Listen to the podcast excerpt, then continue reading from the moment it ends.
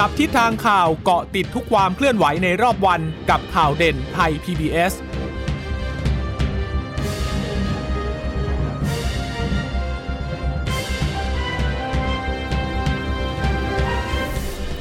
สวัสดีค่ะ สวัสดีค่ะ ต้อนรับคุณผู้ฟังสู่ข่าวเด่นไทย PBS นะคะ เราพบกันเป็นประจำทุกวันจันทร์ถึงศุกร์บ่ายๆแบบนี้ค่ะ อัปเดตข้อมูลข่าวสารที่เกิดขึ้นในรอบวัน กับดิฉันจีราชาตาเอี่ยมรัศมีและคุณพึ่งนภาคล่องพยาบาลค่ะ ค่ะ สวัสดีค่ะสวัสดีคุณผู้ฟังทุกท่านนะคะ ที่รับฟังข่าวเด่นไทย PBS ผ่านทางสถานีวิทยุที่เชื่อมโยงสัญญาณจากไทย PBS นะคะเกาะติดกันเป็นประจำบ่ายสามโมงอย่างนี้กับสถานการณ์ความเคลื่อนไหวที่เกิดขึ้นในแต่ละวันนะคะ เรื่องของโควิด -19 วันนี้ตัวเลขผู้ติดเชื้อ ไทยก็คงยังอยู่ในอันดับที่ 29 ของโลกอยู่นะคะ ติดเชื้อใหม่เนี่ย 13,256 คน รักษาหายป่วยเพิ่ม 13,829 คน ตอนนี้เนี่ยที่ออยู่ระหว่างการรักษาตัวอยู่ 128,367 คนนะคะ แล้วก็มีรายงานว่า มีผู้ป่วยอาการหนัก 3,422 คน ใส่เครื่องช่วยหายใจ 747 คน วันนี้เสียชีวิตเพิ่ม 131 คนค่ะคะรวมตอนนี้เสียชีวิต 15,884 คนแล้วนะคะ วันนี้ติดเชื้ออจากเรือนจำที่ต้องขัง 478 คนค่ะ ไปดูกันหน่อยว่าผู้เสียชีวิต 131 คน เป็นชาย 64 หญิง 67 ค่ะ เป็นชาวไทย 130 เป็นเมียนมาหนึ่งคน อายุน้อยที่สุดในวันนี้นะคะ ที่เสียชีวิตก็คือ 2 เดือน อายุมากที่สุดก็คือ 104 ปีค่ะ ค่ะสองเดือนที่ว่าเนี่ยรู้สึกว่าน้องเกิดมาพร้อมกับอาการของอหัวใจอยู่แล้วด้วยนะคะ ดังนั้นมันก็เลยกลายเป็นภาวะที่ทำให้ยิ่งสุ่มเสี่ยง พอติดเชื้อโควิด -19 ไปก็เลยเสียชีวิตได้อย่างรวดเร็วนะคะ อายุแค่ 2 เดือนเท่านั้นเองนะคะ ส่วนการติดเชื้อเนี่ย เอ่อสิบอันดับก็ยังคงเป็นกรุงเทพมหานครอันดับหนึ่งอยู่นะคะ 2,456 คน สมุทรปราการอีก 991 ค่ะ ชนบุรี 743 ยะลา โอ้ยะลาเยอะเหมือนกันนะ ยะลา 663 ค่ะ ระยองอีก 549 นะคะนครศรี 417 นราธิวาส 403 สงขลา 388 วันนี้สมุทรสาครกลับมาติด 1 ใน 10 อีกครั้งนะคะ แต่ว่าอยู่ที่ 350 คน ราชบุรี 323 คนค่ะ ยอดติดเชื้อรวมตั้งแต่ระลอกเมษายนเป็นต้นมานะคะตอนนี้ติดเชื้อไปแล้ว 1 4 0 0 0 0อขออภัย1ล้าน4 9 5 7 5 0 คน นี่คือเริ่มนับเมษายน 64 เองนะคะ ยังไม่ถึงปีเนี่ยล้านสี่เกือบล้านห้าแล้วด้วยนะ แตะล้าน อีกนิดเดียวล้านห้าแล้วค่ะ หายป่วยสะสมล้านสามกว่าๆนะคะ เสียชีวิตสะสม 15,790 แต่ว่าถ้าเสียชีวิตสะสมตั้งแต่ช่วงเริ่มต้นของการระบาดเนี่ย ก็จะไปที่ 15,884 แต่แตะ16,000ละค่อนข้างที่จะน่ากังวลอยู่เหมือนกัน ถ้าดูเฉพาะแค่ตัวเลขตอนนี้แต่ว่าถ้ามาดู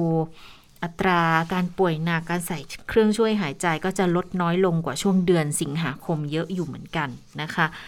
อันดับประเทศที่ติดเชื้อสูงสุดตอนนี้อันดับหนึ่งยังคงเป็นสหรัฐอเมริกาเป็นยอดสะสมนะคะ อินเดียก็ยังคงเป็นอันดับ2บราซิลอันดับ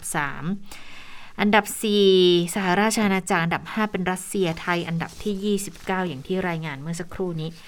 ทีนี้ถ้ามาดูในเรื่องของการฉีดวัคซีน ตอนนี้เนี่ยเข็มที่ 2 เราได้แล้วร้อยละ22.6 นะคะ อย่างล่าสุดเมื่อวานนี้ฉีดได้6 4 0 0 0ก็เป็นการเปิดเผยของทางสบคด้วยเหมือนกันนะคะ อย่างเมื่อวานนี้เนี่ย 77 จังหวัดได้มีการฉีดเพิ่มขึ้นอีก 646,519 โดส เข็มที่ 1 อยู่ที่ 204,000กว่ากว่า เข็มที่ 2 อีก4 0 0 0 0กับอีก 4,000 กว่ากว่านะคะ ก็ถือว่าตอนนี้ระดมเข็ม 2 กันไปได้ค่อนข้างมากแล้ว เข็มที่ 3 ตอนนี้ 899 ค่ะ ยอดฉีดสะสมท่านนับ ตั้งแต่วันแรกที่มีการลงเข็มฉีดวัคซีนโควิด -19 28 กุมภาพันธ์เป็นต้นมาจนถึงวันที่ 22 กันยายนค่ะ ตอนนี้ได้แล้ว 46ล้าน6 69,553 โดส เข็มที่ 1 จะอยู่ที่ 29 ล้านโดสกว่าๆ คิดเป็นร้อยละ 41.3 ของประชากร แต่ที่เราจะเน้นย้ำให้ความสำคัญกันมากที่สุดณขณะนี้นั่นก็คือเข็มที่ 2 ตอนนี้ได้มาอยู่ที่ 16 ล้านกว่าแล้วค่ะ ก็คิดเป็นร้อยละ 22.6 ของประชากร เข็มที่ 3 ก็ยังอยู่ที่6แสนกว่าอยู่นะคะ แล้วเดี๋ยวพรุ่งนี้คิกออฟเข็มที่ค่ะ3สำหรับกลุ่มเอ่อน่าจะอยู่ที่ประมาณ 4 ล้านกว่าคนนะ ที่ฉีด Sinovac ซีโนแวคครบ 2 เข็มแล้วอืมเดี๋ยวจะได้ boost กันแล้วค่ะ ค่ะ พรุ่งนี้เขาก็มีเริ่มดีเดย์นะคะ boost เอ่อเข็มที่ 3 กระตุ้นภูมิคุ้มกันนะคะในวันพรุ่งนี้นะคะที่ศูนย์ฉีดวัคซีนกลางบางซื่อก็เริ่มตั้งแต่เวลา9นาฬิกาจนถึงเวลา 18นาฬิกานะคะก็กลุ่มเป้าหมายหลักก็คือกลุ่มที่ฉีดซิโนแวคครบ 2 โดสก็คือว่าค่ะคุณผู้ชมท่านใดเนี่ยที่ฉีดซิโนแวคครบ 2 โดสไปตั้งแต่เมื่อเดือนมีนาคมนะคะไล่ไปมีนาคม เมษายนแล้วก็พฤษภาคมนะคะก็ไปเอ่อแล้วก็ได้รับ SMS จากทางหมอพร้อมไปฉีดได้เลยนะคะ ตามที่เขามีการแจ้งเอาไว้นะคะก็บอกว่ามีประมาณการที่กระทรวงสาธารณสุขเนี่ยสำหรับผู้ที่จะได้รับเข็ม 3 ก็มี 5 5 0 0 0 0 คนค่ะ วันพรุ่งนี้ซึ่งเป็นวันมหิดลเขาก็เลยจะเริ่มดีเดย์นะคะที่ศูนย์ฉีดกลางบางซื่อ พรุ่งนี้เขาบอกว่าจะเตรียมไว้นะคะ จำนวน 15,000 คนนะคะ แล้วก็เดี๋ยวเตรียมเข็ม 2 อีก 15,000 คน รวมทั้งสิ้น 30,000 คน โดยจะไม่มีการ walk in นะคะ ประชาชนจะได้รับ SMS ล่วงหน้าก่อนฉีดอย่างน้อย 2 วัน ซึ่งจะไม่มีการจองหรือลงทะเบียนใดๆทั้งสิ้น เนื่องจากมีฐานข้อมูลผู้รับวัคซีนอยู่แล้วนะคะ ปัจจุบันก็มีตกค้างราวๆ 1,400เอ่อ1.4 พันคน ก็เป็นกลุ่มองค์กรที่นัดฉีดนะคะ สำหรับประชาชนที่มาสามารถยื่นใบนัดเดิมได้เลย หรือว่าแสดงข้อความ SMS ให้กับทางเจ้าหน้าที่ดูนะคะ หรือว่าอีกวิธีการหนึ่งก็คือการดาวน์โหลดเข้าไปแอปพลิเคชัน วัคซีนบางซื่อก็กรอกหมายเลขบัตรประชาชนเข้าไป วันเดือนปีเกิด หากเคยได้รับวัคซีนจากที่นี่ก็คือที่ศูนย์ฉีดกลางบางซื่อก็จะมีข้อมูลปรากฏ โดยสามารถนำมาแสดงที่ศูนย์ฉีดวัคซีนกลาง แล้วก็มีการสแกน QR code เขียนเอกสารใบยินยอมได้เลยนะคะ เบื้องต้น จะรับฉีดเข็ม 3สำหรับผู้ที่เคยฉีดที่ศูนย์ฉีดกลางบางซื่อมาก่อน เพราะว่ามีจำนวนค่อนข้างมากอืมเพค่ะราะว่าถ้าย้อนกลับไปที่นี่ก็คือว่าเอ่อได้รับวัคซีนเนี่ยทยอยกันมาเรื่อย ๆ เลยนะคะอืมแล้วก็จัดฉีดวัคซีนต่อเนื่องเลย เพราะฉะนั้นเนี่ยเข็ม 3 ก็น่าจะเยอะอยู่นะสำหรับที่ศูนย์ฉีดกลางบางซื่อแล้วก็มีการคาดการณ์กันว่าการฉีดเข็ม3เนี่ยน่าจะแล้วเสร็จภายในวันที่ 13 ตุลาคมอืมหลังจากนั้นจะสามารถรับคนที่ฉีดซิโนแวคเข็ม1 เข็มที่ 2 จากที่อื่นได้ ซึ่งก็ต้องใช้กระบวนการจองเหมือนกันไม่มีการบล็อกอินนะคะค่ะโดยทางสาธารณสุขก็จะเชื่อมต่อกับระบบหมอพร้อม ก็สามารถเข้าไปจองได้ค่ะ ค่ะ ทีนี้มันน่าสนใจตรงที่ว่าตรงที่สถานีกลางบางซื่อเนี่ยเขามีโครงการบอกว่ากลับไปฉีดที่บ้านได้ที่โรงพยาบาลใกล้บ้านได้ใช่ไหมอ๋คะอเพราะว่าจำได้มีจำได้มีปัญหาอยู่ก่อนหน้านี้ที่ว่าคนว่าแอร์อัดกันเยอะๆเนี่ย รอเข็มหนึ่งไปแล้วเขาก็เลยบอกว่าเข็มที่สองอะ ไปแจ้งฉีดใกล้ๆใกล้ๆบ้านได้เลย เดี๋ยวจัดสรรวัคซีนไปให้ทีนี้ก็เลยน่าสนใจเหมือนกันว่า พอจะเข็มที่สามเนี่ยน่าจะเป็นลักษณะคล้ายกันนะ ก็ไปขอยื่นฉีดในพื้นที่ที่ตัวเองไปฉีดเข็มที่สองมา ก็น่าจะได้ในหลักการที่ใกล้เคียงกันนะคะ ทีนี้ในเรื่องของการฉีดวัคซีนเข็มที่3เนี่ยนะเดี๋ยวเน้นย้ำอีกครั้งก่อนหน้านี้เนี่ยเราเคยตั้งข้อสังเกตตั้งข้อสงสัยกันมาตลอดแหละตอนที่เขามีการให้จองวัคซีนทางเลือกใช่ไหมคะแล้วก็หลาย ๆ คนก็ไป จองกันมาก่อนหน้านี้ละ เพราะว่าตอนนั้นก็ยังไม่ได้มีนโยบายในเรื่องที่จะให้ฉีดบูสเตอร์โดสหลายคนเข็มแรกก็ยังไม่ได้ก็เลย ก็ต้องจองฉีดกันไปก่อน แต่ทีนี้พอมันล่าช้ามากเนี่ย หลายคนทนรอไม่ได้แล้วค่ะ สถานการณ์มันค่อนข้างเร่งด่วน ก็ตัดสินใจรับวัคซีนกันไปแล้วนะ ดังนั้น พอโมเดอร์นามาเนี่ย มันก็อาจจะมาในช่วงเวลาที่ไล่เรี่ยกับการต้องตัดสินใจกันละว่าจะฉีด เป็น booster ไปเลยไหม แล้วทางภาครัฐก็มีนโยบายมาแล้วว่ามีการจัดหา booster dose ให้ ทั้งในปีนี้และปีหน้าก็ค่อนข้างชัดว่าจะได้ booster dose กันด้วยนะคะสำหรับคนที่ได้รับวัคซีนไม่ว่าจะเป็นสูตร a s t r a a s t r a หรือว่าจะเป็น s i n o v a c a s t r a เนี่ย ปีหน้าก็คงจะได้รับวัคซีนเข็มกระตุ้นแน่นอน แต่ทีนี้สำหรับคนที่จองไปแล้วเนี่ย เราจะพิจารณากันยังไงดีนะคะอืมก็มีคำแนะนำจากคุณหมอเฉวตสันน้ำว่านแล้วเมื่อวานนี้ในการแถลงของสบคค่ะเพราะคนถามเยอะไงเพราะเพราะเพราะว่ากำหนดของโมเดอร์นาเขาชัดเจนแล้วนี่ว่าตุลาคมเขาจะเริ่มทยอยส่งมาแล้วอ่าสัปดาห์ละประมาณเท่าไหร่นะสามแสนโดสใช่ไหมคะแล้วก็กระจายกระจายกันไป จนไปสิ้นสุดประมาณมีนาคมนู่นน่ะ มันก็จะเป็นช่วงเวลาพอดีกับกลุ่มซีโนแวคสองเข็ม ก็ อาจจะต้องรับกระตุ้นกันแล้วนะคะ คุณหมอก็เลยบอกว่าอ่าถ้าใครจะกระตุ้นแล้วตัวเองจองโมเดอร์นา Moderna ไว้แล้วเนี่ยอ่าก็ก็รอฉีดของโมเดอร์นาเลยก็ได้ค่ะ ไม่ต้องไม่ต้องมาฉีดของ AstraZeneca แล้วนะคะ มันก็ก็ก็ดีนะ คือชัดเจนมาเลยก็สบายใจกันไปว่า เอ๊ะจะจะต้องต้องยังไงกันดี เพราะจริง ๆ แล้วเนี่ย ถ้าเกิดดูตามห่วงเวลาที่เป็นคำแนะนำมานะ อย่างซีโนแวคซีโนแวคเนี่ย ตอนนี้ถ้า ถ้าฉีด เข็มแรกล็อตแรก ๆ เนี่ย คนที่ฉีดมาแล้วสามเดือนถึงหกเดือนก็จะเริ่มเห็นแล้วใช่ไหมคะว่าภูมิเขาค่อนข้างจะลดลง ดังนั้นเขาก็เลยให้แนวทางมาเหมือนกันนะ หลาย ๆ โรงพยาบาลก็มีแนวทางคำแนะนำมา บอกสมมุติคุณฉีดครบมาแล้วเนี่ย ถ้าเป็นเชื้อตายสองเข็มมาแล้วเนี่ย เว้นไว้สักเดือนก็ได้ แล้วฉีดกระตุ้น หรือถ้าเกิดว่าใครที่ฉีดมาก่อนหน้าเนี้จริง ๆ ภูมิมันไม่ได้ติดลบไปจนไม่เหลือหลออะไรเลยนะ มันก็ยังพอมีอยู่บ้างแหละยังแต่ต้องควบคู่กับมาตรการในการ universal prevention คือป้องกันตัวเอง แบบรอบทิศรอบทางเลยนะคะ ทุกด้านเลยเนี่ย ถ้าสมมุติว่าคุณผ่านพ้นไปแล้ว 6 เดือนอะ่ะเขาก็แนะนำเหมือนกันบอกว่า สมมุติ 6 เดือนเชื้อตายนะ เชื้อตายสองเข็ม 6 เดือน ฉีดใหม่ไปเลย นั่นก็คือสมมุติคุณจองซีโนแวคจองไว้กระตุ้นเข็มเดียวอะ่ะ ก็อาจจะต้องพิจารณาเพิ่มอีกสักเข็มไหม หรือลองดูปีหน้าถ้าเกิดมีคิวว่า booster dose ที่ทางภาครัฐจัดให้พอดีเนี่ย ก็รอคิวตรงนั้นมันก็น่าจะพอได้แต่ว่าอย่าลืมว่าวัคซีนแต่ละเข็มเขาจะมีระยะห่างกันด้วยนะคะ อย่างของโมเดอร์นาเขาจะตีระยะห่างอยู่ที่ประมาณ 28 วัน ก็สามารถฉีดได้ในเข็มที่ 2 แล้วเหมือนกันด้วยนะคะ อันนี้ก็จะเป็นอีกหนึ่งแนวทางสำหรับการพิจารณากัน แล้วสมมติสูตรไขว้ล่ะอะ ถ้าเกิดคุณฉีดสูตรไขว้เขาก็แนะนำถ้าสูตรไขว้จบเข็มที่2 AstraZeneca แล้วเนี่ย เว้นสัก 2 เดือน อ่าสามเดือน 3 เดือนนะคะ เหมือนเช่นเดียวกันกับกลุ่มที่ ได้แอสตราแอสตราทั้งสองเข็มเลยก็เว้น 3 เดือนแล้วก็ฉีดกระตุ้นได้เหมือนกันอีกหนึ่งเข็มสำหรับโมเดอร์นานะคะนะคะ ก็เป็นคำแนะนำสำหรับการฉีดกระตุ้นเข็ม 3สำหรับผู้ที่จองวัคซีน mRNA เอ่อกับโรงพยาบาลเอกชนไปนะคะ เมื่อช่วงก่อนหน้านี้ แล้วก็คาดว่าเดี๋ยวจะเริ่มทยอยเข้ามาแล้วแหละนะคะค่ะอะทีนี้ตอนนี้ผู้ติดเชื้อในพื้นที่กรุงเทพจะเห็นว่าเอออยู่ที่ประมาณ 2,003 2,004 2,005ก็คือว่าก็ลดลงมาจากเเมื่อ 2 สัปดาห์ก่อนหน้านี้มากเลยนะคะปรากฏว่าโรงพยาบาลบุษราคำซึ่งก่อนหน้านี้เนี่ยหากจำกันได้ก็คือเออเปิดมาในช่วงที่สถานการณ์ในพื้นที่กรุงเทพมหานคร และปริมณฑลเนี่ยวิกฤตมากเพราะว่ามีผู้ติดเชื้อจำนวนมากนะคะ โรงพยาบาลบุษราคำที่ที่ใช้เอ่ออาคารพื้นที่ของเมืองทองธานีเนี่ยตั้งเป็นโรงพยาบาลสนามขึ้นมานะคะ ปรากฏว่าตั้งแต่เปิดมานะตั้งแต่วันที่ 14 พฤษภาคมจนถึงวันที่ 20 กันยายนเนี่ย ได้รับดูแลผู้ป่วยสะสมนะ20,000กว่าคนเลยทีเดียวนะคะค่ะอ่าเนื่องจากว่าตอนนั้นอย่างที่บอกไป เมื่อช่วงเดือนเมษายนเนี่ยกรุงเทพและปริมณฑลติดเชื้อเยอะมากกระจายเป็นวงกว้างทำให้ประชาชนเนี่ยก็คือตกค้างในบ้านที่ติดเชื้อนะคะ ตกค้างในบ้านในชุมชน เพราะว่าไม่มีเตียงไม่ได้เข้ารับระบบการรักษา กระทรวงสาธารณสุขจึงต้องเร่ง จัดตั้งโรงพยาบาลสนาม แล้วก็ได้รับความอนุเคราะห์จากทางผู้ประกอบการเจ้าของอาคารที่ให้ใช้สถานที่ก็ถือว่าเป็นสถานที่ที่ค่อนข้างดีทีเดียวนะคะ ก็บอกว่าที่โรงพยาบาลบุษราคำเนี่ยก็แบ่งการดูแลผู้ป่วยมีหอผู้ป่วยวิกฤตโกเมน ดูแลผู้ป่วย 92 คน แล้วก็หอผู้ป่วยกลึงวิกฤตทับทิม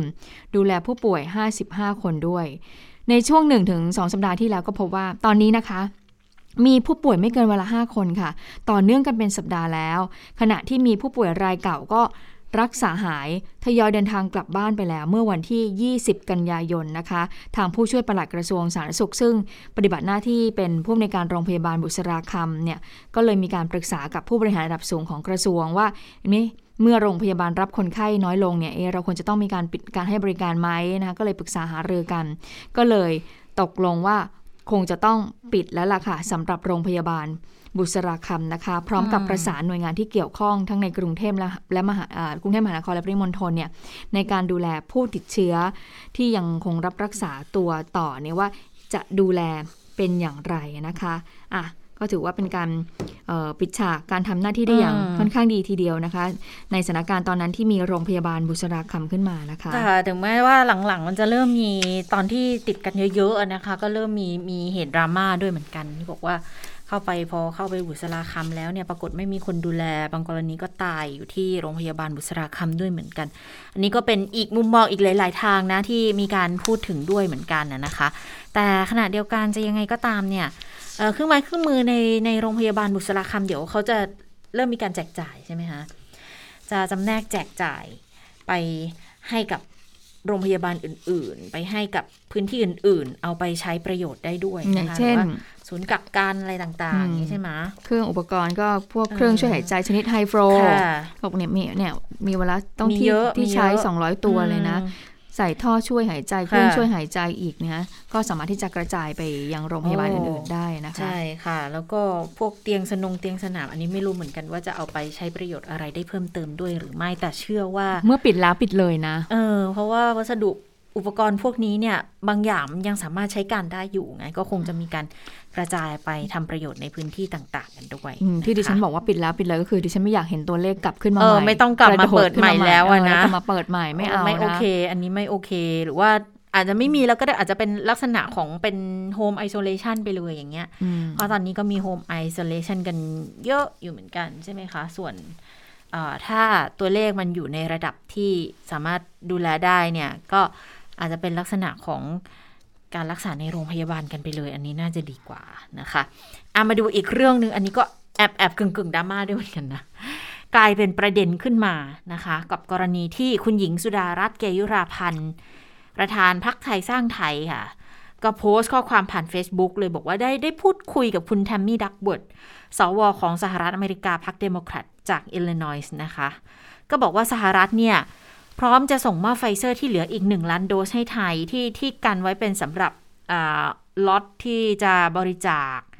ให้กับประเทศไทยด้วยนะคะ แต่ว่าตอนนี้เนี่ย คุณแทมมี่บอกงี้บอกว่ารัฐบาลไทยเนี่ยยังไม่ได้ส่งเอกสารตอบรับกลับมาทำให้ยังไม่สามารถส่งมอบได้อีกหนึ่งล้านโดสที่เหลือให้กับคนไทยได้ เมื่อวานทางโฆษกกระทรวงการต่างประเทศ คุณธานีแสงรัฐอาจจะติดตามข่าว แล้วก็มีการ ให้ข้อมูลมาตั้งแต่ช่วงเช้าๆเลยแหละก็บอกว่ามันก็ยังเป็นการประสานงานกันอยู่นะ ตอนนี้ทุกอย่างมันเป็นไปตามขั้นตอนกระบวนการทั้งนั้นเลยนะคะ ดังนั้นก็น่าจะมีความชัดเจนแหละ แล้วก็บอกว่าทางกระทรวงการต่างประเทศเนี่ย เป็นฝ่ายที่สนับสนุนนะคะกับภารกิจที่เกิดขึ้นนะ แต่ว่าโดยหลักก็ต้องไปดูทางกระทรวงสาธารณาสุขด้วยนะคะ ว่าจะพิจารณาดูแลในในเรื่องนี้ยังไงนะคะ แต่ว่า ทีนี้เนี่ยพอทางกระทรวงการต่างประเทศ ให้ข้อมูลในลักษณะนี้มาแล้วนะคะ ว่ายังอยู่ในระหว่างการติดตามประสานงานกันอยู่นะคะดิฉันพยายามที่จะหาไอตัวข้อมูลแถลงข่าวของของของของทางโฆษกกระทรวงการต่างประเทศอยู่นะคะ จะได้บางทีมันจะได้ไม่ผิดพลาดนะเวลาเราอ้างอิงอะไร แต่ว่าโดยหลักเนี่ยน่าจะประมาณนี้แต่ว่า ในแง่ของคุณอนุทิน คุณอนุทินวันนี้ก็ออกมาตอบโต้ด้วยเหมือนกันนะบอกว่าตอนนี้เนี่ยประสานกับกระทรวงการต่างประเทศที่ดูแลเรื่องนี้แล้ว บอกว่าไม่ได้ไม่เป็นความจริงยังไม่มีการนำเสนอยังไม่มีการตอบสนองอะไรทั้งสิ้น ที่บอกว่าสอทอหรือรัฐบาลไทยไม่ยอมลงนามหรือรับวัคซีนบริจาคเนี่ยเป็นไปไม่ได้น่าจะมีความคลาดเคลื่อนกันมากกว่านะคะลองไปฟังเสียงของคุณอนุทินกันค่ะ เรื่องนี้เป็นเรื่องของรัฐบาลกลางกับ รัฐบาลกลางของสหรัฐกับรัฐบาลไทยนะครับ การติดต่อประสานงานนะครับ จะต้องมีลักษณะอย่างเป็นในทางการทูต อย่างคราวที่แล้วที่ได้รับการบริจาคหนึ่งล้านห้าแสนโดสแรกเนี่ยทางสถานเอกอัครราชทูตสหรัฐอเมริกาประจำประเทศไทย จะต้องออกจดหมายมายังรัฐบาล ซึ่งเขาเรียกว่าเป็น diplomatic note แสดงความจำนงนะครับ ในการที่จะบริจาควัคซีนให้กับประเทศของเราเป็นจำนวนเท่าไหร่ มีเงื่อนไขอย่างไรบ้าง ซึ่งณขณะนี้เรายังไม่ได้รับจดหมายดังกล่าว ในลักษณะดังกล่าวสำหรับการ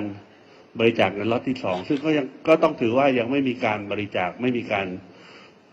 เสนอหรือสนองใด ๆ ทั้งสิ้นนะครับ ค่ะก็เป็นการยืนยันนะว่าการบริจาคในล็อตสองเนี่ยยังไม่มีการบริจาคเข้ามา ยังไม่มีการเสนอหรือว่ามีการตอบสนองใดๆทั้งสิ้นเนี่ยนะคะ ทีนี้มันมันน่าสนใจอย่างหนึ่งก็คือบอกว่าคุณอนุทินบอกคนประสานงานคือกระทรวงการต่างประเทศค่ะ แต่คนที่เกี่ยวข้องเนี่ยคือสาธารณาสุข ทั้งอืมทั้งสองหน่วยงานยังไม่ได้รับการประสานอะไรจากทางสหรัฐเลย คนอืมที่ออกมาให้ข่าวก็ต้องไปถามเขาว่า ออกมาเป็นข่าวแบบเนี้ยได้ยังไง ทีนี้ถ้าย้อนไปที่ที่คุณธานีแสงรัตน์นะอืมที่ดิฉันพูดให้ฟังเมื่อสักครู่นี่ก็ก็ไม่ได้คาดเคลื่อนไปสักเท่าไหร่เพียงแต่ว่าถ้ามาดูในรายละเอียดเนี่ยค่ะคุณธานีบอกว่าผมเป็นผู้ประสานงานกับนายแพทย์โสพลเอี่ยมสิริถาวรรองที่บดีกรมควบคุมโรคที่ดูแลเรื่องนี้โดยตรง ก็ประสานกับสถานเอกอัครราชทูตสหรัฐประจำประเทศไทยกันใกล้ชิดอยู่แล้วนะ แล้วหลังจากที่คุณดอนปรณับ ปรมัตถ์วินัยรองนายกและรัฐมนตรีว่าการกระทรวงการต่างประเทศเนี่ยไปร่วมภารกิจประชุมสมัชชาใหญ่ที่นครนิวยอร์กเสร็จสิ้นเนี่ยก็จะไปวอชิงตันดีซีต่อจะไปพบกับฝ่ายสหรัฐ ซึ่งก็รวมถึงสว.แทมมี่กับคุณเคิร์ตแคมป์เบลที่เป็นผู้ประสานงานอินโดแปซิฟิกของสภาความมั่นคงแห่งชาติของทำเนียบขาวอยู่แล้วด้วย คือระหว่างนี้เนี่ยประสานงานกันอยู่ ประสานงานกันใกล้ชิดขอให้รอผลการหารือกันอืมในเรื่องนี้ด้วยนะคะ เอออมอันนี้ก็เป็นเอ่อสิ่งที่ทางการน่ะได้ออกมาแถลงออกมาชี้แจงออกมายืนยันเกี่ยวกับเรื่องดังกล่าวอืมนะจริง ๆ แล้วเกือบจะลืมไปเหมือนกันเนาะเพราะตอนนั้นเขาก็มีโหมโหเอ่อค่อนข้างที่จะชัดเจนมากนะคะมีการใช่บอกว่าเอ๊ะทางสหรัฐเนี่ยจะบริจาคให้เราเนี่ยสองล้านห้าแสนโดสเข้ามาก่อนล้านห้าเดี๋ยวอีกอีกอีกล็อตหนึ่งเดี๋ยวล้านจะหนึ่งตามมาเออ ปรากฏว่าเราก็ลืมๆไปนะ เพราะว่าตอนช่วงนั้นนะมีหลายประเทศที่บริจาคให้เราไม่ว่าจะเป็นญี่ปุ่นเอยหรือว่าทางเอ่อยุโรปเอยหรือว่าสิงคโปร์เอยก็มีบริจาคให้เราด้วยนะคะอันทีนี้มาดูคุณหมอโอภาสการกวินพงศ์เขาว่ายังไงบ้าง คุณหมอบอกว่า กระบวนการรับบริจาควัคซีนจากต่างประเทศเนี่ยเป็นกระบวนการร่วมกันระหว่างอืมกต.ก็คือกระทรวงการต่างประเทศกับสาธารณสุข ที่ผ่านมาการบริจาควัคซีนไฟเซอร์1ล้าน5แสนโดสเนี่ยผู้ประสานงานเบื้องต้นก็คือกระทรวงการต่างประเทศก็จะประสานร่วมกับหน่วยงานความมั่นคงของสหรัฐ ร่วมกับทางสถานเอกอัครราชทูตสหรัฐประจำประเทศไทย ก็จะมีการแจ้งเป็นหนังสือทางการออกมา โดยหลังจากที่มีการบริจาควัคซีนไฟเซอร์1ล้าน5แสนโดสแล้วเนี่ยก็ยังไม่มีการแจ้งว่าจะบริจาคเพิ่มเติมในช่องทางใดให้กับประเทศไทย ไม่ว่าจะเป็นกระทรวงการต่างประเทศหรือสาธารณสุข จึงขอยืนยันนะคะว่า กระแสข่าวที่บอกว่าไทยปฏิเสธ หรือว่าไม่ตอบสนองต่อการบริจาควัคซีน เป็นข่าวที่ไม่เป็นความจริง หรือเป็นข่าวที่คลาดเคลื่อน เนื่องจากว่าทั้งสองหน่วยงานนี้เนี่ยนะคะ ยังไม่ได้รับการแจ้งอย่างเป็นทางการจากหน่วยงานที่เกี่ยวข้องเลยนะคะแล้วคุณหมอก็บอกว่าขณะนี้หลายประเทศที่ต้องการวัคซีน ให้ไทยเนี่ย ก็ให้ไทยเพิ่มเติมในหลายรูปแบบล่าสุดเนี่ยสิงคโปร์ก็จะมีการแลกเปลี่ยนวัคซีนแอสตราเซเนกา1 2 0 0 0 0 โดส โดยจะเข้ามาในวันที่ 25 กันยายน ซึ่งไม่ใช่การบริจาคนะอันนี้เป็น swapอืมอย่างเช่น เหมือนที่เราทำกับ ภูฏาน รวมถึงประเทศเดิมที่เคยบริจาคก็แสดงความจำนงบริจาคเพิ่มเติม แต่คุณหมอบอกว่าไม่อนุญาตบอกรายละเอียดเพิ่มเติมนะ เนื่องจากว่าประเทศต้นทางขอให้แจ้งรายละเอียดเมื่อพร้อมก่อนค่ะ ค่ะ ก็แสดงว่าอย่างกรณีของสิงคโปร์นี่เป็นวัควัคซีนวัคซีนสวอปมาวันที่25 แลกเปลี่ยนกันคือ คือตอนแรกบอกว่าของภูตานเพราะสวอปมาของภูตานแล้วก็เลยเขาอ้าวเรา จำผิดเหรอว่าของภูตานเนี่ยส่งมาแล้วนะสองแสนห้าสวอปกันมาแล้วทำไมอันนี้มาอีกล่ะแสนสองอ๋อ สรุปว่ามีของสิงคโปร์มาด้วยนะคะแลกของสิงคโปร์มาด้วย แล้วก็เดี๋ยวประเทศเดิมที่เคยบริจาคเนี่ย เก็งว่าน่าจะเป็นญี่ปุ่นอืมเนาะอาจจะมีการแสดงความจำนงบริจาคเพิ่มมาอีก เดี๋ยวต้องรอดูนะคะว่าเป็นยังไงตอนนี้ก็รู้สึกวัคซีนก็เริ่มเริ่มที่จะคล่องตัวเพิ่มมากขึ้นแล้วนะ เพราะว่าของที่สั่งไป ก่อนหน้าเนี้ยอย่างไฟเซอร์เองของของรัฐบาลนะคะประมาณ 20 ล้านโดสมังล็อตแรกที่สั่งไป เดี๋ยวก็คงจะค่อยๆ ทยอยเข้ามาของเดือนหน้ารู้สึก Moderna ไฟเซอร์จะมาอีก 8 ล้าน ใช่อืมของโมเดอร์นาตอนนี้ก็เริ่มเริ่มทยอยเข้ามาแล้วก็รู้สึกว่าก็ก็น่าจะ flow มากยิ่งขึ้นสถานการณ์มันก็ควรที่จะดีขึ้นมากไปกว่านี้ด้วย แต่ว่า ยังไม่สามารถวางใจใด ๆ ได้นะคะ เพราะว่าเชื้อมันก็อย่างที่เรารู้เนาะกลายพันธุ์อะไรของเขาอยู่ตลอดเวลา ดังนั้นก็วางใจในเรื่องที่จะดูแลตัวเองเนี่ยย่อหย่อนไม่ได้เลยนะคะ ทีนี้มาดูอีกเรื่องหนึ่งเอ่อเรื่องของพรกโรพครติดกต่อโรคติดต่อ หรือว่าจะเรื่องกักตัวก่อน เอากักตัวก่อนไหมอ่าไหนๆก็พูดถึงคุณหมอโอภาสแล้วคุณหมอโอภาสพูดเรื่องของการกักตัวด้วยเหมือนกันค่ะนะคะ เพราะว่าอ่าเป็นข้อเสนอที่ ทางคณะกรรมการควบคุมโรคติดต่อเนี่ยเขาได้เคาะมติออกมาแล้ว เป็นการลดระยะเวลากักตัวคนที่เดินทางมาจากต่างประเทศ เดิมเนี่ยเขาต้องกัก 14 วัน ก็จะมี 3 กลุ่มนะคะกลุ่มแรกจะลดเหลือ 7 วันสำหรับคนที่ได้รับวัคซีนครบโดสแล้ว มีการตรวจหาเชื้อด้วยวิธีมาตรฐาน RT-PCR ก่อนเดินทางเข้าไทย แล้วพอมาถึงไทยต้องตรวจหาเชื้ออีก 2 ครั้ง ครั้งแรกก็คือวันที่เหยียบแผ่นดินไทย ครั้งที่ 2 ก็คือวันที่ออกจากสถานกักกัน คือ 7 วันเนี่ยนะคะ ทุกช่องทางเข้าออกประเทศเลย กรณีที่ 2 คือจะลดวันกักตัวเหลือ 10 วันสำหรับคนที่ไม่มีเอกสารรับรองการได้วัคซีนครบโดส มาถึงไทยต้องตรวจ RT-PCR 2 ครั้งในวันที่ 0 ถึง 1 และวันที่ออกจากสถานที่กักในส่วนของการเดินทางทางอากาศกรณีที่ 3 คือกักตัว 14 วันเหมือนเดิมสำหรับคนที่ไม่มีเอกสารรับรองการฉีดวัคซีน กลุ่มนี้ก็ต้องตรวจหาเชื้อด้วย RT-PCR 2 ครั้งค่ะ ครั้งแรกก็คือวันแรกที่มาถึงไทย และวันที่ 12ถึง13สำหรับคนที่เดินทางเข้าทางบก เนื่องจากว่าไม่มีการตรวจหาเชื้อมาก่อน แล้วก็อัตราการติดเชื้อเนี่ยจะสูงกว่ามาทางอากาศ ก็เตรียมเสนอให้ที่ประชุมชุดใหญ่ที่จะพิจารณาที่จะประชุมกัน 27 นี้ในการพิจารณาหารือต่อไป คุณหมอโอภาสก็ชี้แจงบอกว่า เกณฑ์นี้ใช้เกณฑ์เดียวกันกับทุกประเทศเลยค่ะ ยกเว้นว่าจะมีเหตุการณ์อื่น ๆ เพิ่มเติมขึ้นมาไปฟังคำอธิบายชี้แจงของนายแพทย์โอภาสกันค่ะ จากเดิมที่เรามีการกำหนดผู้ที่เข้ามาในราชอาณาจักรเนี่ยจะต้องมีการกักตัว 14 วัน รวมทั้งตรวจทางห้องปฏิบัติการ แล้วก็อยู่ในสถานที่กักกันนะครับ วันนี้มีความเห็นชอบให้ลดวันกักตัวเหลือ 7 วัน 10 วัน แล้วก็ 14 วันแล้วแต่กรณีนะครับ ในการจะลดวัน กักตัวเหลือ 7 วันเนี่ยจะผู้เดินทางเข้ามาจะต้องมีการฉีดวัคซีนครบ 2 เข็มนะครับ หรือวัคซีนครบตามที่กำหนดบริษัทวัคซีนนั้นๆ ถ้าบริษัทนั้นฉีด 1 เข็มก็เป็น 1 เข็มนะครับ แต่ถ้ากำหนดว่า 2 เข็มก็ต้อง 2 เข็มนะครับ ประการที่ 2 จะต้องมีการตรวจหาเชื้อก่อนเดินทาง ด้วยวิธี RT-PCR และเมื่อมาถึงประเทศไทยก็จะต้องตรวจอีก 2 ครั้ง ก็คือวันที่ศูนย์แล้วก็ก่อนที่จะออกจากที่กักตัว ถ้าครบตามเกณฑ์นี้ในทุกช่องทางก็จะกักตัว 14 วันนะครับกักตัวเหลือ 7 วันนะครับ ประการที่ 2 ในกรณีที่ไม่มีเอกสารรับรองการฉีดวัคซีน ก็ให้ตรวจด้วยวิธี RT-PCR 2 ครั้งนะครับ ก็คือวันแรกกับก่อนที่จะออกจากที่กักตัว ในกรณีนี้จะใช้ 10 วัน และต้องเป็นช่องทางทางอากาศเท่านั้นนะครับ ส่วนกรณีที่ 3 ถ้าไม่มีการฉีดวัคซีนครบนะครับ แล้วก็มาด้วยช่องทางอื่นๆ อย่างเช่นช่องทางทางบก ก็จะมีวิธีการตรวจ RT-PCR 2 ครั้งเช่นเดียวกัน แต่จะกักตัว 14 วัน มันตรงกักตัวก็จะมีทั้ง 7 วัน 10 วัน 14 วัน แล้วแต่กรณี แต่ถ้าเกิดท่านใดที่เดินทางมาจากทางอากาศ มีการฉีดวัคซีนครบ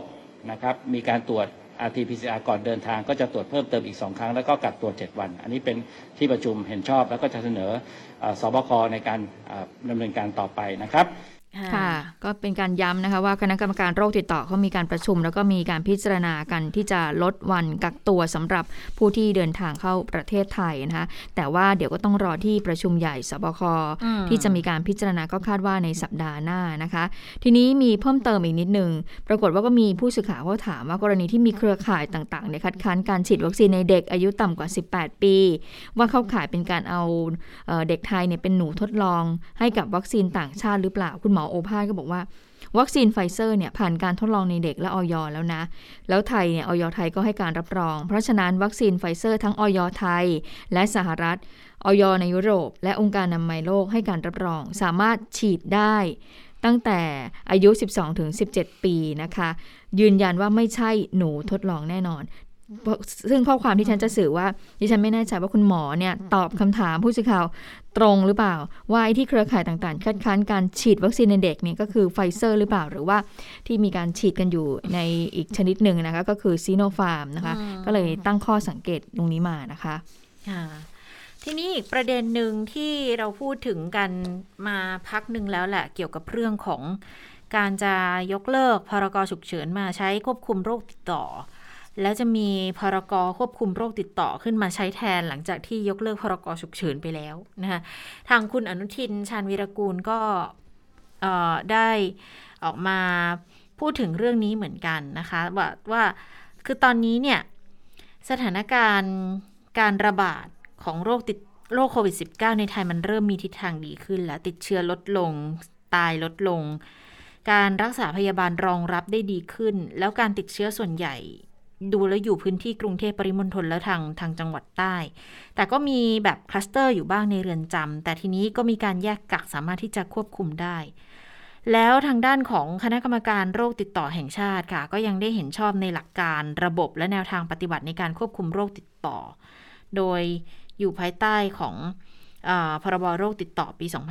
2558 ให้รองรับการระบาดที่อาจจะเกิดเกิดขึ้นได้อย่างมีประสิทธิภาพ ได้อย่างทันเวลาด้วย รวมทั้งรับทราบถึงความคืบหน้าการเสนอร่างพรกแก้ไขเพิ่มเติมพรบโรคติดต่อปี 58 ที่คอรมอเห็นชอบหลักการละ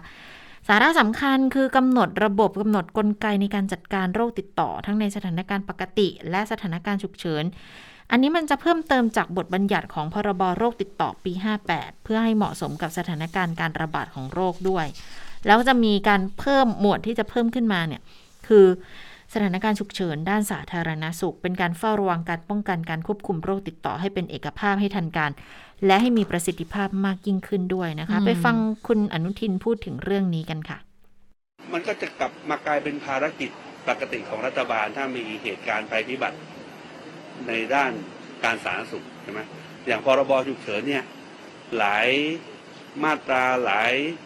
เอ่อ ปัจจัยเนี่ยอาจจะเน้นในเรื่องของความมั่นคงการคุกคามประเทศนะการต่อการร้ายหรือว่าความสงบอะไรต่างๆแต่พอมามีร่างพรกฉบับปรับปรุงแก้ไขเนี่ย มันก็จะเป็นเรื่องของการสาธารณสุขการแพทย์ล้วนๆนะครับ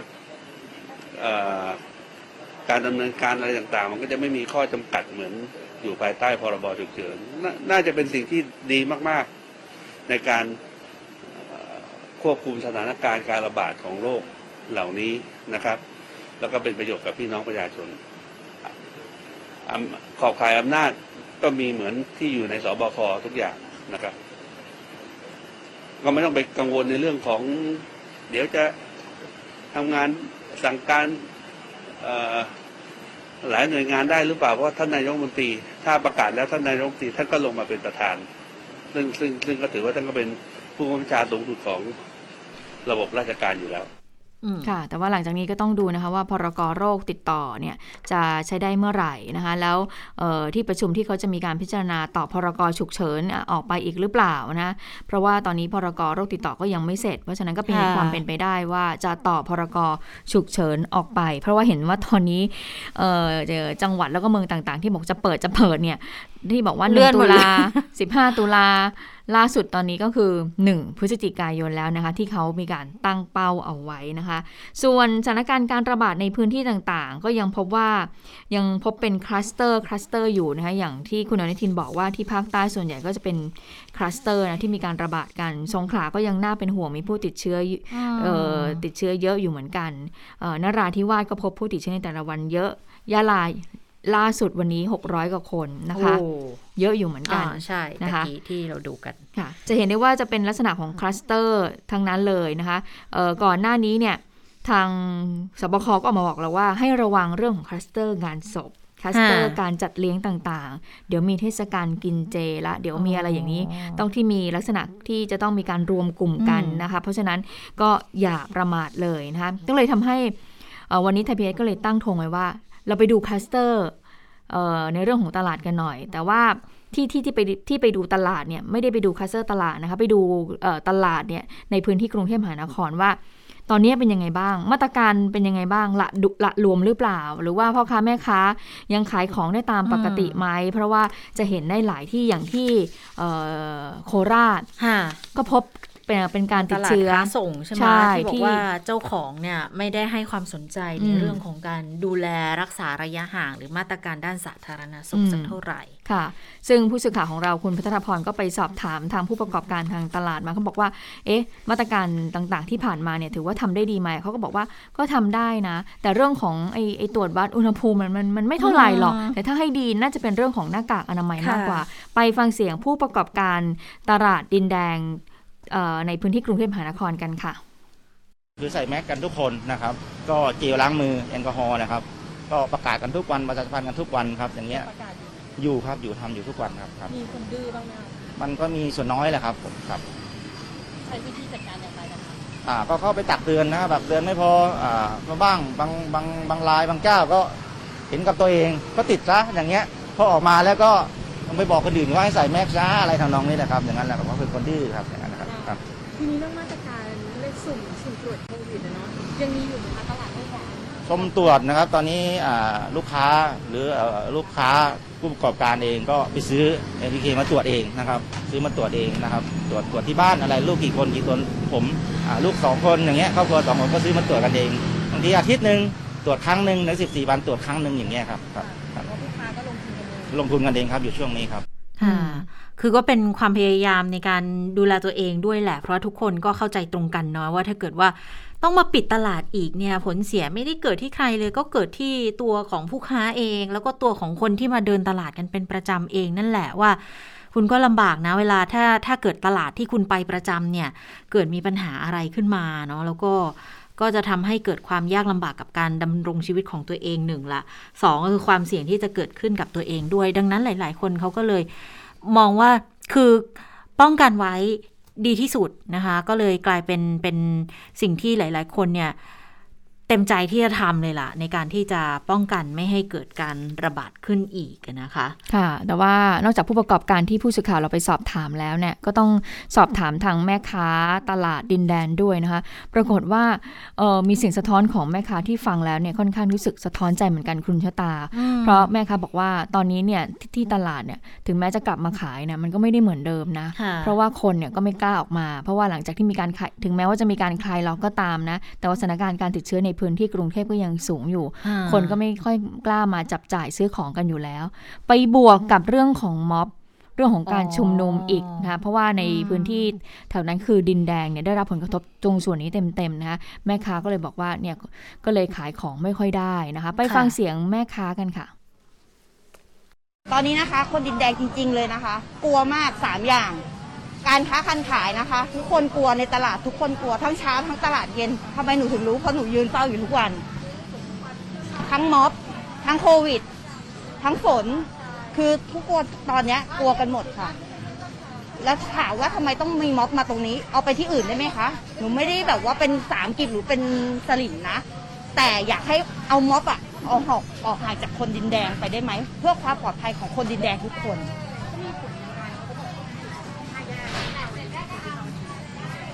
พี่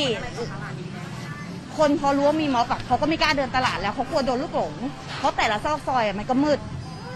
มันไม่มีแบบว่าแบบความปลอดภัยเลยสำหรับคนดินแดง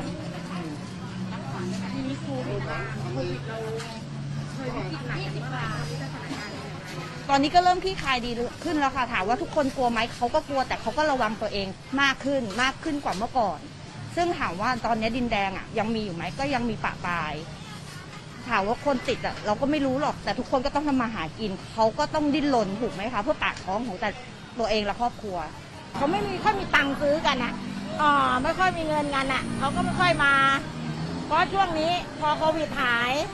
ม็อบก็มาแทนอย่างเงี้ยเดี๋ยวเขาก็ไม่ค่อยออกกันอะไรเงี้ยอ่าเขาก็กลัวกันแล้วเนาะ มีผลเลย มันก็มีนะ คนก็ไม่ค่อยเดินนะเขาก็กลัวเขาก็ทยอยมาน่ะ มันไม่เยอะเหมือนแต่ก่อนน่ะ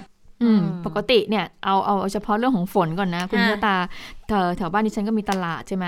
ถ้าฝนวันไหนฝนตกเนี่ยอืมแม่ค้าเขาพ่อก็ค้าไม่เดินทำใจตเลลาดยกันแล้วอะใช่ใช่ไหมของที่เตรียมมาจะขายได้ไม่หมดเลยนะ เพราะว่าคนเดินน้อย และตอนนี้เนี่ยบางบางบางบริษัทเขาก็ยังคง work from home อยู่ มันก็การที่จะมาขายอาหารขายอะไรต่างๆเนี่ยก็คงจะยากขึ้นนะคะมาติดโควิดอีกเรื่องของโควิด คนก็อ่าน้อยอยู่แล้ว แล้วพอมาเจอเรื่องของม็อบม็อบอีอีกกนะคะก็อืมก็ทำให้คนอาจจะไม่กล้าเดิน อันนี้เฉพาะที่ตลาดดินแดงที่ผู้สื่อข่าวเราไปสังเกตการณ์มานะ อันนี้ก็เป็นเสียงของพ่อค้าแม่ค้าที่มีการสะท้อนให้ฟังค่ะถึงเรื่องของผลกระทบที่เกิดขึ้นนะนะคะ ค่ะ จริงๆ อยากจะไปเรื่องม็อบเลยเหมือนกันนะ แต่ว่าอยากจะให้ดูดูคลัสเตอร์กันนิดนึงก็แล้วกันว่าค่ะตอนนี้เนี่ย มีคลัสเตอร์จุดไหนอะไรยังใบที่ยังไงที่เป็นจุดใหญ่ ๆ บ้างนะคะ10คลัสเตอร์ที่เขามีการรวบรวมกันมาเนี่ย อันดับแรกก็คือจะมีคลัสเตอร์แปรรูปไก่ CPF ที่อำเภอโชคชัยนะคะอ่า ป่วยสะสมตอนนี้เนี่ย 986 คน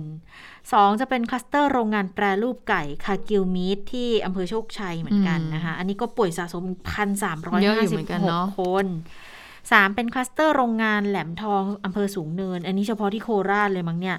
นะคะรวมทั้งสิ้น 109 คนก็จะมีเขาแยกกันหลายส่วนด้วยเหมือนกันสำหรับโรงงานนี้นะคะ แล้วก็ยังมีคลัสเตอร์โรงงานแปรรูปสหมิตรฟู้ดที่ ขามทะเลสออีกร้อยกับอีกหนึ่งคน ส่วนคลัสเตอร์ตลาดในโคราชนะคะก็จะมีที่ตลาดสุรนารีนี่แหละ หรือว่าตลาดสุรานครเมืองใหม่ อันนี้เป็นตลาดกลางซื้อขายผักผลไม้ที่ใหญ่ที่สุดของภาคตะวันออกเฉียงเหนือเลย ที่บอกว่านี่แหละเจ้าของตลาดอาจจะไม่ได้ให้ความสำคัญในเรื่องของการดูแลมาตรการป้องกันสักเท่าไหร่นัก ปรากฏไปเจอป่วยสะสม 447 คนแล้ว แล้วขึ้นชื่อว่าคลัสเตอร์ตลาดค่ะ แน่นอนว่า มันไม่ได้จบแค่ที่ตลาดแห่งเดียวอะคนมาตลาด บางทีก็ไปที่นู่นที่นี่อีกหลายต่อหรือว่ายิ่งเป็นตลาดค้าส่งเนาะเหมือนกรณีที่เคยเคยเกิดขึ้นกับตลาดกลางกุ้งเลยอะที่สมุทรสาคร ซื้อแล้วก็ไปขายต่อที่อื่นค่ะ ดังนั้นโรคเขาก็ไปตามกับคนที่ทำมาหากินไปด้วยนะคะก็เลยกระจายไปหลายจุด แล้วก็มีคลัสเตอร์ตลาดสดเมืองใหม่พิมายอ่านี่ป่วยสะสมอีก 215 มีคลัสเตอร์ร้านก๋วยเตี๋ยวด้วย แล้วก็โลตัสบัวใหญ่อันนี้ 51 นะคะคลัสเตอร์แคมป์ก่อสร้างโรงไฟฟ้าเสริงสาง 8 คนคลัสเตอร์โรงงานข้าวตังหมูหยองเศรษฐีสาวที่อำเภอเมือง 11 คน แล้วก็คลัสเตอร์บริษัทมาเพชรแคร์จำกัดที่อำเภอปากช่องอันนี้ ป่วยสะสมอีก 12 คน อันนี้เฉพาะที่ที่โคราชนะ ที่เจอแบบคลัสเตอร์ใหญ่ ๆ หลัก ๆ เลยนะคะ ยังมีอีกหลายคลัสเตอร์เลยที่เจอในหลาย ๆ พื้นที่ด้วยเหมือนกันค่ะ ค่ะะมาดูเรื่องของการชุมนุมทางการเมืองนะคะ ก็เกิดขึ้นรายวันเฉพาะที่บริเวณดินแดง ปรากฏว่าเมื่อคืนนี้กลางดึกที่ผ่านมาก็มีเหตุการณ์เผาไหม้ป้อมจราจรเนี่ยรู้สึกจะประมาณ 6 จุดด้วยกันนะคะ ก็แยก สะพานควาย แยกปฏิพัฒน์แยกมิตรไมตรีนะคะ ก็เป็นจุดหลักๆเลยนะที่ได้รับความเสียหาย วันนี้ทางตำรวจก็มีการถแถลงอยู่เหมือนกันนะคะ ก็มีการพูดถึงเรื่องนี้นะคะ โดยทางผู้บัญชาการตำรวจนครบาลก็บอกว่าก็คงจะต้องมีการปรับยุทธวิธีในการดูแลผู้ชุมนุมแล้วแหละนะคะ เพราะว่าหลังๆเนี่ยผู้ที่ได้รับผลกระทบก็คือประชาชนไปฟังเสียงผู้บัญชาการตำรวจนครบาลกันค่ะ ในส่วนของเจ้าที่ตำรวจเนี่ยก็คงต้องปรับนะฮะ ในการรักษาสารที่สำคัญ ซึ่งตรงจริงเนี่ยเราก็ทำอยู่นะฮะเพียงแต่ว่าเดี๋ยวขอญาตก็คงไม่ได้คงจะพยายามปรับยุทธวิธีให้บังเกิดผลโดยเร็วนะฮะดูดูแนวโน้มและการข่าวแล้วคิดว่าน่าจะขยายวงกว้างกว่านี้ไหมคะหมายถึงว่าการกระจายก่อเหตุก็เป็นเรื่องปกติฮะก็เหมือนกับเขามีช่องโอกาสเขาก็ทำตำรวจก็ต้องปิดช่องโอกาส ก็เหมือนการก่อเหตุอายกรรมฮะว่า ตอนที่มีบูญเหตุเนี่ยเขาอยากจะก่อเหตุวุ่นวายทำลายทรัพย์สิน เราเองก็ต้องทำยังไง เพื่อให้โอกาสเนี่ยเขาน้อยลงนะฮะซึ่งอย่างเมื่อเช้าเนี่ยก็มีการประชุมนะฮะในเรื่องหาลือกำหนดแนวทางอยู่นะฮะก็ท่านผบตรท่านก็เป็นประธานเองหลายคนก็มองว่าคนที่ก่อเหตุจริงๆก็มีแค่ไม่ไม่ไม่กี่ร้อยคน ถูกต้องก็เป็นวัยรุ่นด้วย ถูกต้องไม่ได้เป็นแกนนำตัวใหญ่ตัวสำคัญอะไรยังไง แล้วก็มองว่าทำไมตำรวจถึงไม่สามารถที่จะควบคุมหรือปราบปรามสถานการณ์นี้ได้นี่เราเรา ก็อย่างที่นำเรียนนะฮะว่าเขามีส่วนข้างหน้า พอเขาทาเสร็จเขาก็หลบหนีก็ไม่ได้รอตำรวจไม่ได้ปะทะตำรวจตำรวจก็ต้องวางมาตรการนะนะเราเองไม่ใช่มาตรการเฉพาะไปเฝ้าสถานที่นะอย่างมาตรการเนี่ยผมบอกตั้งแต่ต้น เหมือนกับการชุมนุมก็เหมือนเหมือนกัน เรามีการรวบรวมพยานหลักฐานนะฮะแล้วก็พิสูจน์ทราบกลุ่มบุคคลที่จะก่อเหตุ เรามีการขอหมายค้นนะฮะทั้งบ้านเรือนที่พักอาศัยหรือแหล่งซ่องสุมนะฮะมีการกรณีเนี่ยมีพยานหลักฐานพอเนี่ยก็จับกลุ่มดำเนินคดีเอออย่างอย่างบางกรณีเราก็ไม่สามารถที่จะพูดได้ว่ามันเกี่ยวข้องเชื่อมโยงกับเรื่องของการชุมนุมทางการเมืองไหมเพราะว่าลักษณะ ที่มีการก่อเหตุกันเกิดขึ้นเนี่ยหลังๆ ก็เริ่มพูดกันหนาหูเหมือนกันว่าเป็นลักษณะของการป่วนกันมากหรือเปล่า แต่ว่าใช้จังหวะที่มีเรื่องของการชุมนุมทางการเมือง แล้วออกมาก่อเหตุในลักษณะนี้ด้วย คืออาจจะเป็นความไม่พอใจที่สะสมสะสมในเรื่องใดเรื่องหนึ่ง สะสมกันมาแล้วก็เอามาผสมโรงกันในช่วงนี้ด้วยหรือไม่นะคะ แต่ว่าที่แน่ ๆก็คือ เจ้าหน้าที่มีหน้าที่จะต้องดูแล รื่องของความปลอดภัยเรื่องของความมั่นคงในบ้านเมืองนะ ดังนั้นก็ใครทำผิดก็ต้องต้องว่าไปตามผิดละค่ะว่าไปตามหลักการและเหตุผลต่างๆ ตามพยานหลักฐานที่เกิดขึ้นที่จับได้นะคะซึ่งทางผอบอตรอเองอย่างพลตำรวจเอกสุวัสด์แจ้งยอดสุขเองเนี่ยก็ ก็พูดถึงเรื่องนี้เหมือนกัน ก็บอกว่ายุทธวิธีก็ต้องปรับกัน แล้วอีกอย่างคือต้องประเมินสถานการณ์ให้แม่นยำกว่านี้ ตอนนี้เนี่ยพบตรบอกว่ามันมีการกระจายตัวยกระดับความรุนแรงตำรวจก็ต้องปรับยุทธวิธีการใช้กำลังการบังคับใช้กฎหมาย และเรื่องการข่าวด้วยอืมก็พูดคล้าย ๆ กับทางพบตเอ่อพบพบชนเลยบอกค่ะคือตำรวจไม่ได้วิ่งตามม็อบ แต่ว่าบางทีเนี่ย ก็ก็มีผู้ก่อเหตุอยู่ในนั้นอืมมันก็เลยเป็นเป็นเป็นเส้นเบลอๆระหว่างม็อบกับคนที่ฉวยโอกาสก่อเหตุ เพราะอืมเขาต้องการให้เป็นแบบนั้น แล้วการกระทำแบบนี้ไม่ใช่อาชญากรทั่วไป จะเห็นได้ว่าตั้งแต่สิงหาคมมาจนถึงปัจจุบันค่ะ จับผู้ก่อเหตุ เรียกว่าผู้ก่อเหตุเลยนะกว่า 400 คน ทุกครั้งที่จับจะพบว่าเขามีความรู้เทคนิคข้อกฎหมายต่างๆ มากขึ้น ฝ่ายกฎหมายต้องพร้อมปฏิบัติงาน 24 ชั่วโมง พอมีคนโดนจับมาที ก็ต้องทำงานเลยทันที ตอนนี้ก็เลยพูดคุยกับฝ่ายสอบสวนเหมือนกันบอกว่าอืมต้องบังคับใช้กฎหมายดูฐานความผิดอื่น ๆ ประกอบกันด้วยไหม อย่างพวกอ้างยี่ซ่องโจรต่างๆแล้วเนี่ยก็ต้องรวบรวมพยานหลักฐานมา แสดงว่าตอนนี้ก็ก็ค่อนข้างจะมองในแง่ของการป่วนเมืองนะ คือถ้าถ้าตีความจากที่พบตร พูดมาแล้วในลักษณะอืนี้มเนี่ยแต่ถ้าถ้าถ้าลองลงมาหน่อยในระดับปฏิบัตินะคะอย่างพลตำรวจตรีปิยะตาวิชัยเอ่อซึ่งเป็นรองเรองพบชนอืมนะคะ ก็บอกว่าเอ่อช่วงเย็นๆเนี่ยเป็นการชุมนุมของกลุ่มทะลุแก๊สใช่ไหมก็คือมีการนำยางรถจักรยานยนต์มาเผา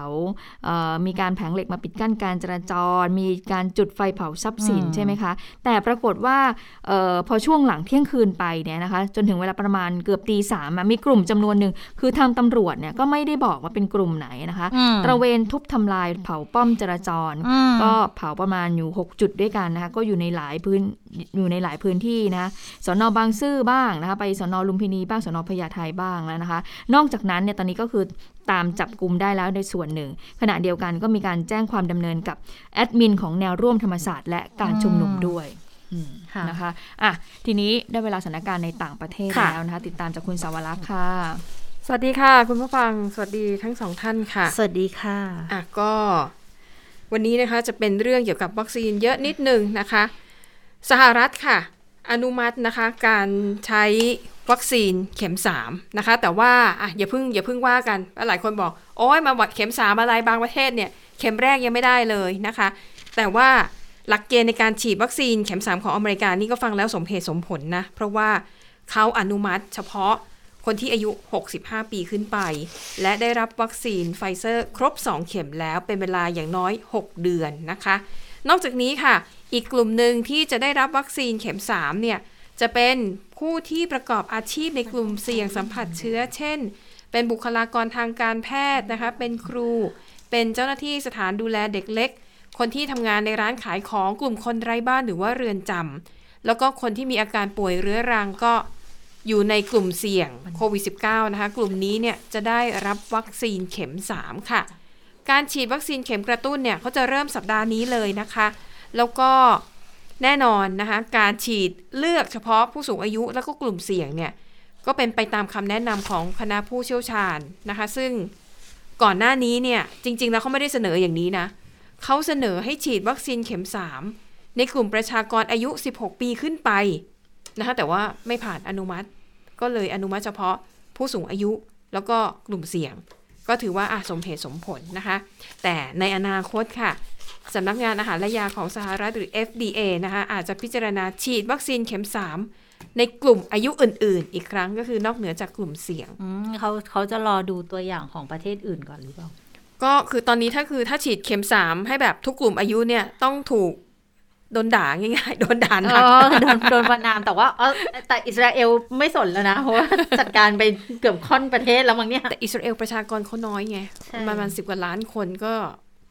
ก็ถือว่าวัคซีนไม่ที่มีใช้ผลกระทบอย่างเงี้ยหรอเออมันไม่น่าเกี่ยวนะ แต่อเมริกาประชากรที่ตั้งหลายร้อยล้านคนไงสองร้อยคือถ้าล้นถ้าฉีดเข็มสามให้หมดเนี่ยมันก็อาจจะส่งผลกระทบต่อปริมาณของวัคซีนทั่วโลกอะค่ะนะคะอะส่วนที่จีนค่ะ อันนี้ถือเป็นข่าวดีมากนะ ถ้าทำสำเร็จ คือบริษัทปักกิ่งว่านไถไบโอโลจิคอลฟาร์มาซีของจีนค่ะ เริ่มทดลองทางคลินิกในระยะ 3 ของวัคซีนโควิด -19 แบบพ่นจมูกนะคะ ก็ระยะ 3 จะ ทดสอบกับกลุ่มอาสาสมัครนะคะในวัยผู้ใหญ่ประมาณ 40,000 คน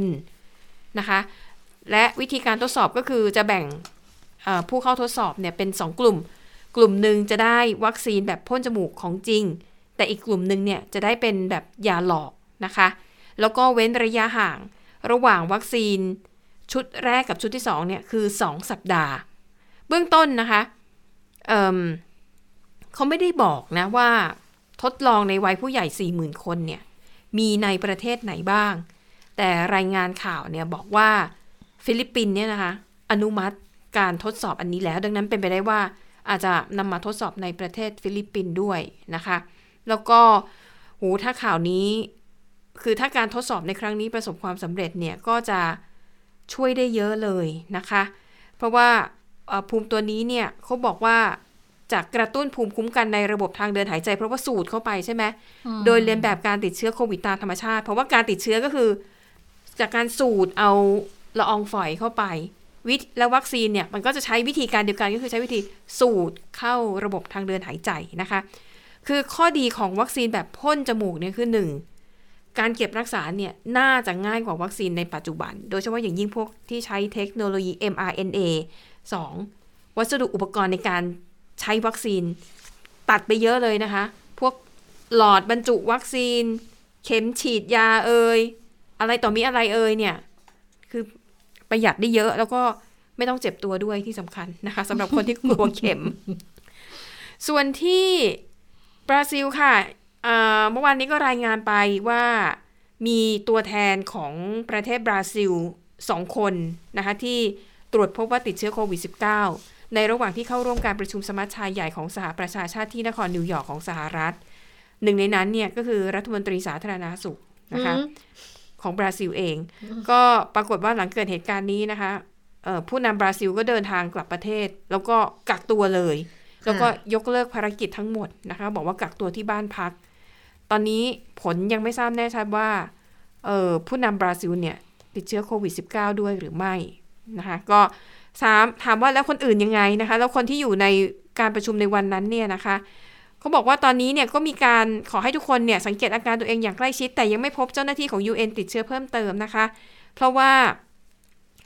ก่อนที่จะมาร่วมการประชุมเนี่ยทาง UN ขอให้ผู้เข้าร่วมการประชุมทุกคนเนี่ยฉีดวัคซีนโควิด -19 มาก่อน เพราะเขาก็กังวลเหมือนกันแหละนะคะว่าโหมากันจากทั่วโลกเนี่ยเดี๋ยวจะ UN จะกลายเป็นคลัสเตอร์ระบาดเสียเองนะคะ ซึ่ง UN เนี่ยเขาไม่ได้บังคับ แต่เขาใช้มาตรการตรวจสอบแบบ ให้เกียรติกันแหละ honor system คือใครจะเข้าไปร่วมประชุมในอาคารของ UN ก็ได้ คือแค่พูดด้วยวาจาว่าผ่านการฉีดวัคซีนมาแล้ว แต่ไม่ต้องแสดงหลักถงหลักฐานอะไรนะคะ ถือว่าให้เกียรติกันนะคะ แต่ว่าผู้นำบราซิลเนี่ยคือโบโซนาโรเนี่ยเป็นคนเดียวที่ยืนยันนะคะว่า อ๋อผมยังไม่ได้ฉีดวัคซีน โดยอ้างว่าผมอะเคยติดโควิดมาแล้วไง ก็ไม่จำเป็นต้องฉีดเพราะว่ามีภูติมิดคุ้มกันติดมาเกินสามเดือนหรือยังล่ะธรรมชาติแล้วนะคะ แล้วก็ที่นิวยอร์กนี่เขาน่ารักมากนะ คุณจิรชตาคุณพึ่งนภาค่ะหน้าสถานที่จัดประชุมอะเขามีรถสาธารณสุขเคลื่อนที่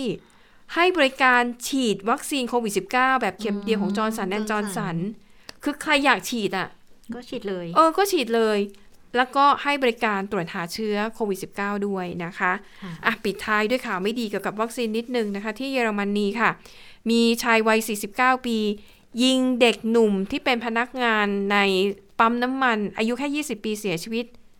สาเหตุเพราะว่าพนักงานที่อายุ 20 ปีคนเนี้ยเตือนให้ลูกค้าสวมหน้ากากอนามัยหน่อยเออโอ้สวมหน้ากากอนามัยหน่อยตายตอนที่เติมน้ำมัน ทำไมต้องใจร้อนขนาดนั้นคือพอเขาเติมน้ำมันแล้วเนี่ยเขาก็จะแบบทิ้งรถไว้แล้วก็เข้าไปทำธุระในร้านซื้อของในร้านสะดวกซื้อของปั๊มน้ำมันใช่ไหมแล้วเขาไม่ได้สวมหน้ากากอนามัย ซึ่งพนักงานก็เลยเตือนอืมปรากฏว่ากลายเป็นมีปากเสียงนะคะ แล้วก็ลูกค้าคนนี้ก็เลย ยิงซะเลย ก็เลยย้อนกลับมาอีกครั้ง แล้วก็เอาอาวุธปืนมายิงอืมเด็กวัย20 ปีเสียชีวิตค่ะ ค่ะ ค่ะเอาละค่ะ และทั้งหมดก็คือข่าวเด่นไทย PBS วันนี้นะคะ เราทั้ง 3 คนลาไปก่อนสวัสดีค่ะ สวัสดีค่ะ สวัสดีค่ะ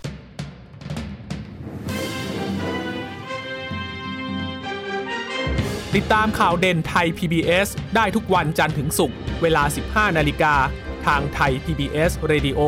และติดตามฟังข่าวได้อีกครั้งทางไทย PBS Podcast